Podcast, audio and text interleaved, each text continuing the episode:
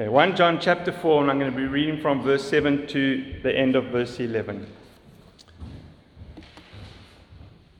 And John writes to the church Beloved, let us love one another, for love is from God, and whoever loves has been born of God and knows God.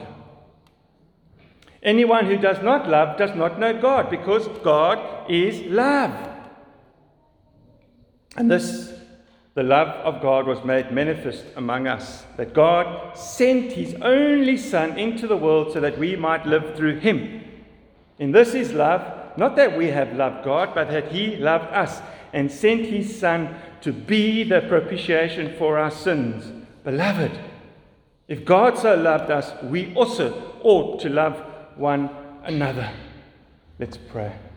Father, as we come to this passage on love, we can start by asking you to forgive us, for we don't love how you've called us to love. Help us, Father. Please forgive us. Help us to love according to your word. Help us to humble ourselves before your throne of grace and plead for help and mercy and grace so we can love one another according to Scripture. You've called us to love us with all your heart, soul, mind, and strength, and then love our neighbor as ourselves, starting here in the church, loving one another, and then working our way out into this dark world, loving the stranger, loving the enemy, loving the unlovely, loving everybody. Father, thank you for this passage which has challenged me, and hopefully it will challenge all of us as we work through this entire book and also the rest of John chapter 4, verses 7 to 21. May we all be challenged to love one another because God has loved us. So, Father, please help me now to be clear and understood. Pray and ask this all in Jesus' name. Amen. As a Christian, when we think of God's love, what comes to our mind? When you think of God's love, what comes to your mind? Or how would you define love when we think of God's love? But mainly, what comes to your mind? Is it a fuzzy, warm love that God's talking about here? Is it a big teddy bear love? Is it a friendship love? a friendly spirit of tolerance love, an emotional love, a romantic love, or is it a harsh, cruel love? How would the world define love, and how would the Christian define love? I guarantee you the Christian and the world are very close. Because we've lost touch of God's love. Because we don't see where love is displayed. We don't look to where love is displayed. Think, think of it like this. Here's an example. We all know John 3:16. For God so loved the world that he felt fuzzy, warm about us, that he felt romantic about the world, that he was emotional and, and, and he felt sorry for us. Is that his love for the world? No. We want to know what God's love is? Let me carry on reading that passage. For God so loved the world that he gave his only Son. That whoever believes in him shall not perish but have eternal life. Do you see something about that love? It's sacrificial and it benefits someone. Not God, it benefits us. I'll read it again. For God so loved the world that he gave his only Son, that whoever believes in him shall not perish but have eternal life. See, God's love is an act of self sacrifice. It's not a feeling. I know we can say feelings may come with love around us, but I'm saying it's mainly it's an action. The word for love in the Greek is agape or agape or agape. And it's the highest level of love that is associated with God and God alone. And it's a verb and it's an action. God didn't just say, in the Trinity, okay, guys, to the, to the Son or to the Holy Spirit, we're going to love and let the world discover that themselves. No, we're going to show them how to love, and we're going to show them what love is all about. And you, the Son, are going to go. And Jesus went willingly, voluntarily. He wasn't kicked out of heaven. He didn't rebel. He came willingly and voluntarily. We read it in Philippians. Isn't it amazing? Willem had no idea I was going to preach on this. There he read Philippians chapter 2. God came and he humbled himself. He gave up to become a servant, to become a man. Love is an act of self sacrifice. And when we talk about self sacrifice, we're talking about meeting needs as well. And that's what God wants us to do. He wants us to love according to His word. And we know from this passage that John is talking about loving each other first, loving one another first. We've already touched on this. In 1 John chapter 3, verses 16 to 18, by this we know love, that He laid down His life for us, and we ought to lay down our lives for the brothers. But if anyone has the world's goods and sees his brother in need, yet closes his heart against him, how does God's love abide in him? Little children, let us not love in word or talk, but in deed and in truth. It's an action. It's not just lip service. It's not lip service to compassion. Go well, my friend. We get down and we help each other. Because if we don't, then we are just being disobedient to Jesus and we're sinning against the body of Christ when we don't help each other actively. It's easy to say, I love you. It's easy to tell someone, I'm going to pray for you. But not our Heavenly Father, not Jesus, and not the Holy Spirit. God's love is always action in its practice. So this morning, I want us to look at I don't know how many things, I don't know how many parts, but all I know is I want to start this morning looking at God's love in God's Son, which I borrowed from Joel Beeke's study Bible. And then when we get to the next part of this passage, I want to look at God's love in God's children. Because we, as a church, we always start with God's love in God's children. We always encourage each other, which I'm going to focus on now, in the wrong way. So if we want to love as God's children, we need to go to God's love in God's Son. We need to actually see what God's love has done for us in God's Son. And if we can embrace that truth, hopefully the love that is in our heads will become love in our hands. Isn't that what we want? We have love up here. We can say the right thing. We can have beautiful words. We can send lovely emails, lovely WhatsApps. But it needs to be in our hands. We need to get active. We need to get dirty. Jesus came down. We're going to see that now in our first thing. But this, this over the next two, three, four, five, six, I don't know how many Sundays, I want us to look at John chapter 4, verses 7 to 21. And hopefully, we, by the time we finish with this, we'll embrace God's love and not just have it in our head, but also in our hands. There was a man in South America that preached on loving one another. And the first morning he got to church, he said, Good morning to the congregation. And he said, We're going to focus on God's love, loving one another. Go home. They came back the following Sunday. Good morning, church. We're going to continue to focus on God's love, loving one another. Go home. Did that for seven Sundays. It was the seventh Sunday they came back. He started seeing them loving one another. Then he said, Now we can preach on God's love because you're doing it. Until we do it, I think we've missed the boat.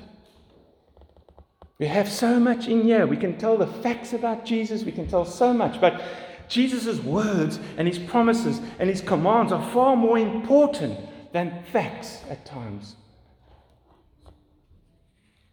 So, over the next two, three, four Sundays, we're going to look at God's love in God's Son, and then we're going to look at God's love in God's children.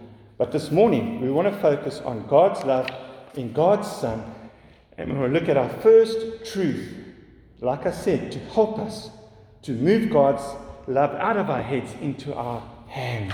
And our first truth to encourage us to embrace God's love is found in verse 9, 1 John chapter 4.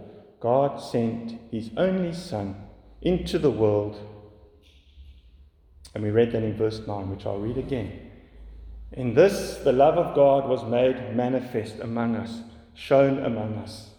That God sent his only Son into the world so that we might live through him.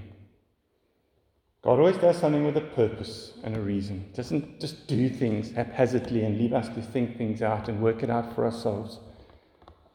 God sent his only Son into the world. This verse focuses on the incarnation, the person of Jesus. Jesus come as truly man and truly God into this world.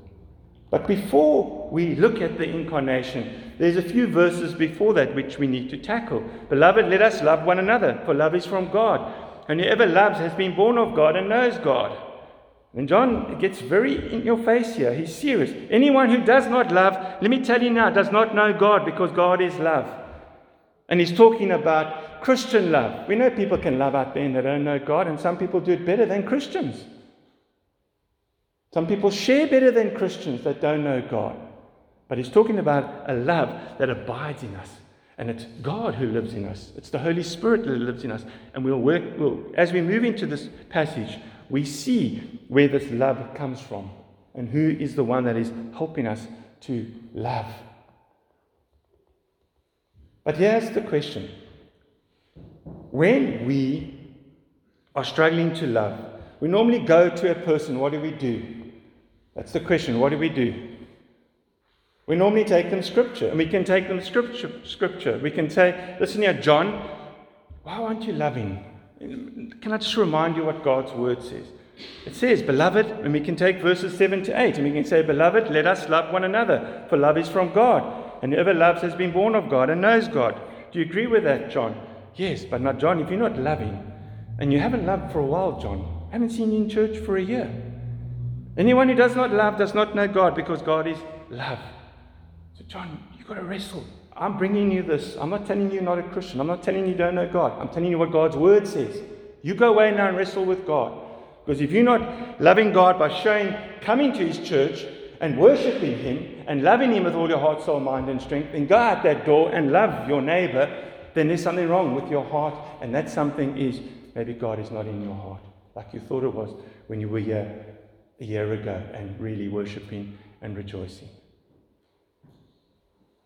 And what do we do? We take scripture to folk and we encourage them. Now, there's nothing wrong with reminding them. There's nothing wrong with that. And it's good because we need to show people if you love, you know God. If you don't love, then you must ask yourself, do you really know this God? Because John is, t- John is telling us the truth. He's speaking the truth. This is love. If God, if John didn't warn us, and we know the scriptures are inspired by the Holy Spirit, that's not love. We need to be warned. We need to be told. We need to be reminded. And when we think of God's love, we, we, we're without excuse because we know that it's not human achievement, it's actually God who stirs up our hearts to love because love is a gift from God. When we are saved, God's love has been poured out into our hearts through the Holy Spirit has been given to us. And we know from Galatians 5:22, it's also one of the fruits of the Spirit: love, joy, peace, love. And we need to cultivate that love so we can stop loving ourselves and become selfish Christians, but start loving God and become selfless Christians and start loving the people around us. And so we bear fruit. So love is a gift from God because God is love. God is love. And when we ask, well, how do we how do we know God is love? Well, God is love. It's his nature. It's who he is. God's love means more than, than saying God is loving or that God sometimes loves. God is love. We might say Grandma Catherine is a very loving person, which tells us kind of in verses 7 to 8, but it's a lot more different than that. What John is, is, is not telling us is that this is a quality which God possesses. And when we start talking like that, we start comparing, we, we kind of compare God with ourselves. God is otherly, He's beyond us, He's not like us. John is making a statement about the essence of God's being. It's his nature to love. He doesn't love me this morning because I read my scriptures. He doesn't love us all here who are all here at church because we're here at church. It's unconditional. It's in spite of. He loves us because what He did for us through His Son. He loves us. It comes through His Son. There's nothing we can do here this morning to make, love, make God love us more. God is love. When we think of religion, people that are religious will say, I love people, therefore I'm loved by God. That's religion. I love people, therefore I am loved by God. That's religion. Christianity is I am loved by God, therefore I love people. That's the gospel. That is Christianity. God is not a God of performance. Someone said, the eternal love between the Father's sorry, eternal love between the Father, Son, and Spirit that existed before creation spills over into His creation as God perpetually gives of Himself for the benefit of His creation.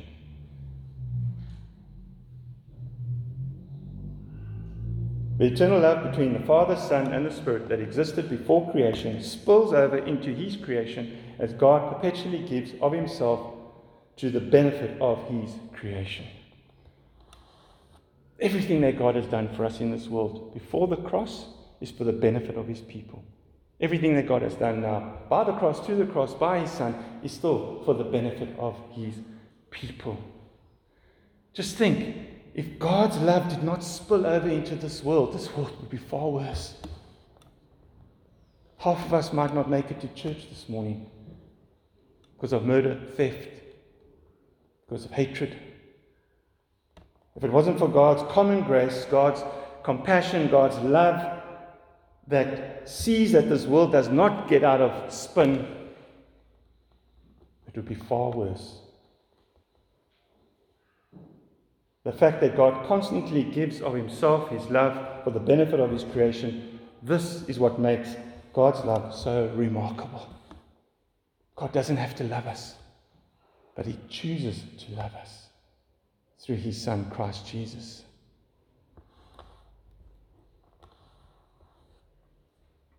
And we need to encourage each other to love one another. Because this is how that verse 7 and 8 is talking about. Beloved, let us love one another. For love is from God. And he's talking to Christians. If you say you're a Christian, then your love is from God and, and God's love is in you, and now you must love one another. It's not a matter of feeling like it, but it's a matter of doing it. It doesn't matter how you feel this morning. It doesn't matter what's happened to you during the night or the day. It's about obeying God, doing as His Word says. And we are so easily controlled by feelings because let's, let's put it this way we can, have, we can have a plan to meet someone for coffee at one o'clock tomorrow and we are so looking forward to it. And guess what? We get a phone call tonight that just changes our mood completely. And we phone the person up and says, "Listen, I'm not feeling so lucky. I've had this call. I, I, can I just have some time out and I'll see you?" Our love should be more concerned about that person, not about us. We're always concerned about us when it comes to loving. We're not concerned about the other person. What, what that person might have something to tell you. He might, he might need your love. It's like home fellowship group. We should be at home fellowship group as often as we can because you don't know how much of an encouragement you can be to that person that's there tonight. Our love is selfish love. I'm talking to myself as well. Because we still love conditionally. If Jesus loved us conditionally, we wouldn't be here. I wouldn't be standing here this morning.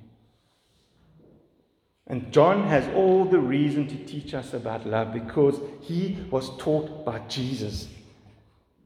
After Jesus had washed the disciples' feet, he said to his disciples, A new commandment I give to you that you love one another. Just as I've loved you. Have I shown you? Or have I loved you? I've shown you through the washing of the feet. It's action. Who should have washed Jesus' feet? The disciples. They should have washed him and, and, and loved him and, and pampered him in that sense. But he, the Son of God, takes that towel, puts it over his shoulder, and he serves the people that should be serving him. Love the way that I've showed you.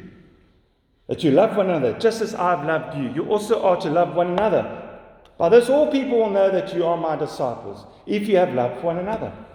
We sang, How great is our God? How great is our God? You know how we show how great is our God to the world? Through our love. That's how they see God. None of us can see God, but we can see God in each other if we are walking according to God's word. Isn't that wasn't that said about Jesus when he came? In him is grace and truth. And he came and showed God to them, and they knew that God was in him. But some were blinded by Satan. The ones that thought they knew God pushed him aside.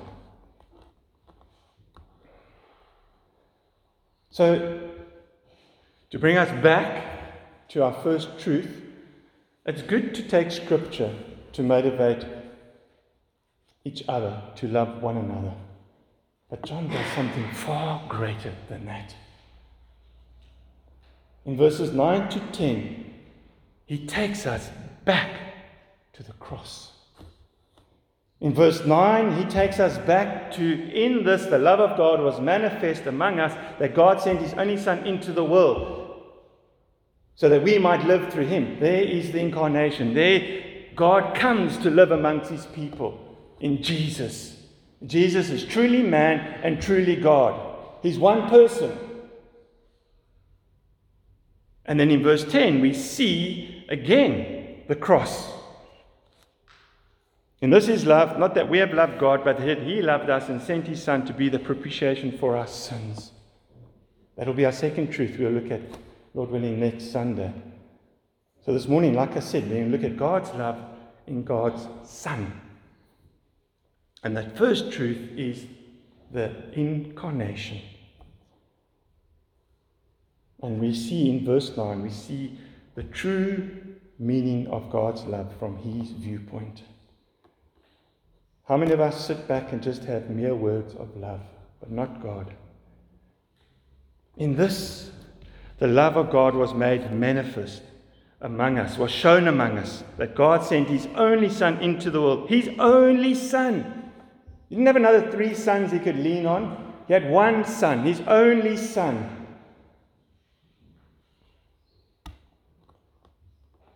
God gave up a lot for us. Are we grateful and thankful? Have you ever thanked God for sending His only Son into this world? The sinless man, the Son of God, the Messiah. You see, God's love is action, it's not empty sentiment.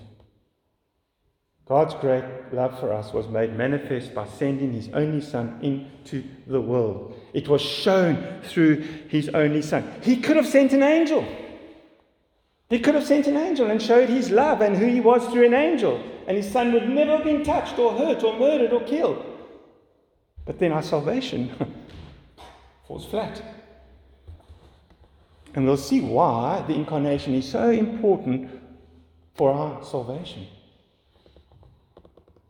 Because our God needed, or our Savior needed to be God.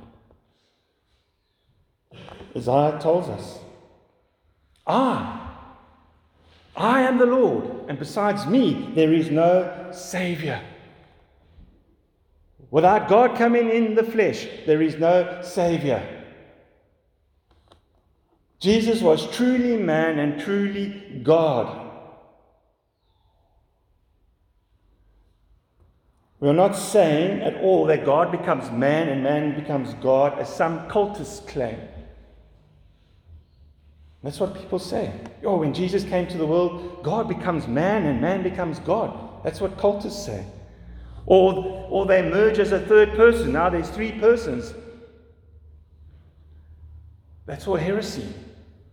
Jesus' two natures, truly God and truly man, are distinct from one another. Jesus has two natures, he is one person. Jesus is truly man and truly God. It's a mystery. And I'm not going to sit there and try and work it out. Because you'll take me out and stone me, and I'll waste your time. And just reading around, um, why was it necessary? Why was Jesus' full humanity necessary?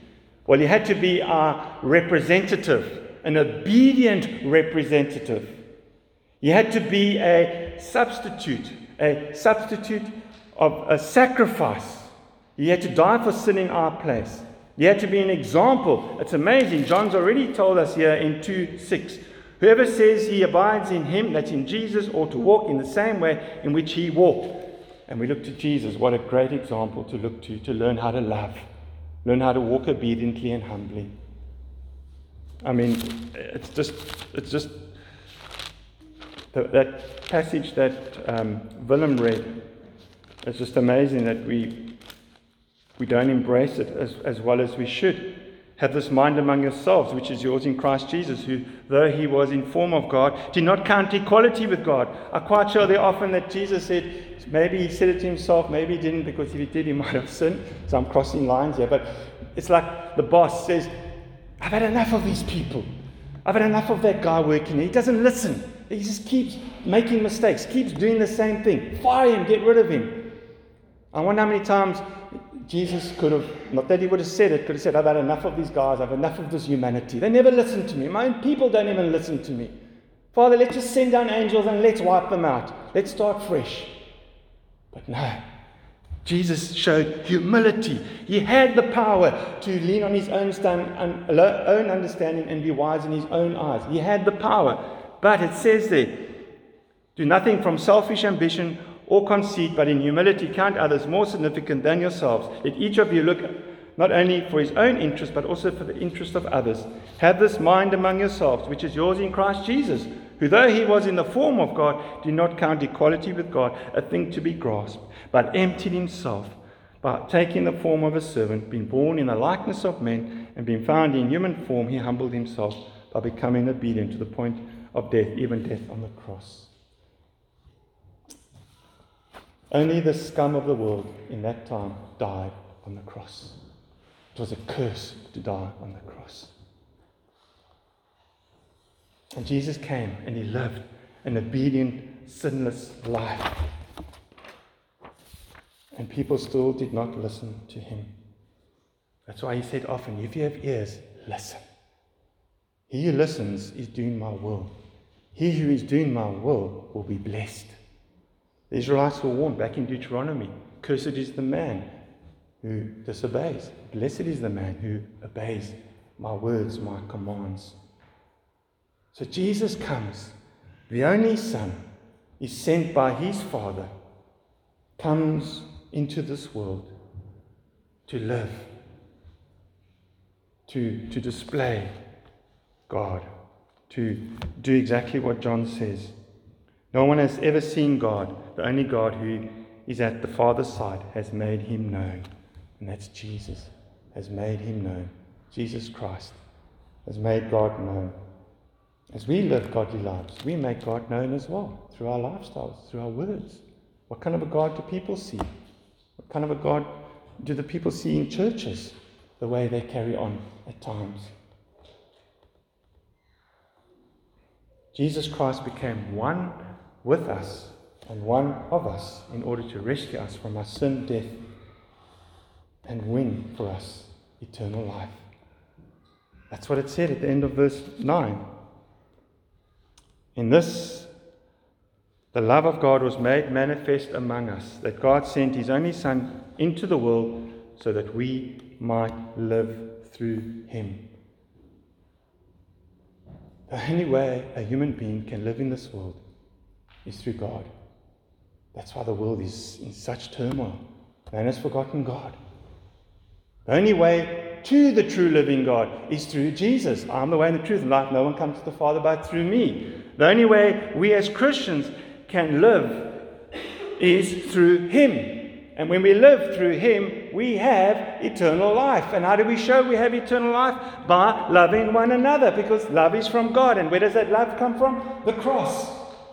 Because when He died and was buried and rose again, according to the scriptures, and ascended and is seated next to the right hand of the Father, and when He sent His Spirit upon the church 10 days after His ascension, and when we believed, the Holy Spirit poured out God's love into our hearts to help us to love, to take you off the pedestal and put God where He belongs in our heart on the pedestal.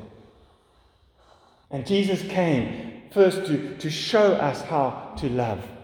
And Lord willing, when we get to our second truth, in God's Son, God's love is shown in, in God's love is shown in God's Son. Our second truth is really propitiation. The church needs to embrace that, needs to embrace the cross.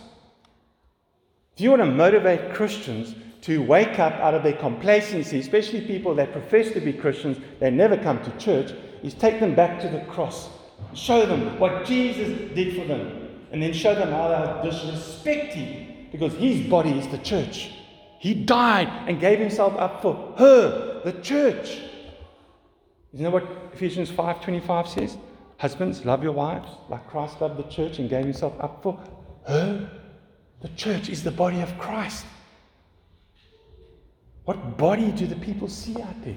One that is loving, one that is caring, one that is compassionate, or do they see people just fighting over whatever, petty stuff? We need to love. Beautiful quote.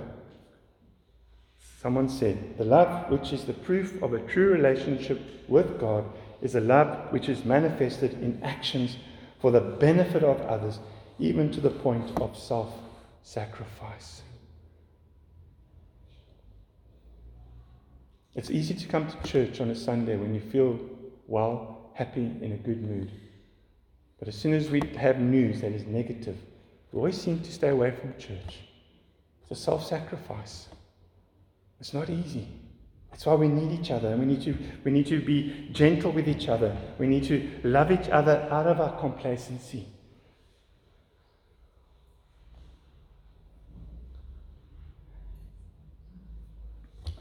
Let's pray that we will allow this passage as we when we eventually finish with it, that we will no longer have God's love in our heads, but it will be in our hands as well. Because we will see God's love in God's Son and what it cost Him for us to have His love living in us, which needs to be cultivated through the Word. That's how we feed this love and we nurture it. And it only becomes mature when we put it into practice. You're not a mature Christian because you, you know the Bible off by heart. You're not a mature Christian because you're here every Sunday. You're not a mature Christian because you go to prayer meetings. You're not a mature Christian because you know verses off by heart. You're a mature Christian when you take God's word and you apply it to your lives through the difficulties and the struggles, especially when you suffer. That shows maturity. We only become mature when we take what we know and we put it into practice because that is hard. And that's why Jesus was a perfect man, a beautiful man. Because he was just up against the wall every day, fighting his own people in love for the truth. But they turned his back. So let us look at this first truth. God sent his only Son into the world Jesus come in the flesh, the incarnation. Let's take this first truth and hopefully we'll be challenged to embrace God's love. Not in our heads, but in our hands. In our hands, where we can now meet people on the street. First here in this church.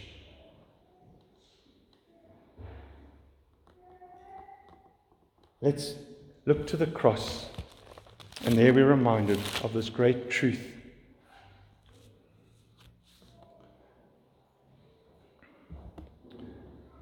Verse 14 starts with, Who gave himself for us to redeem us.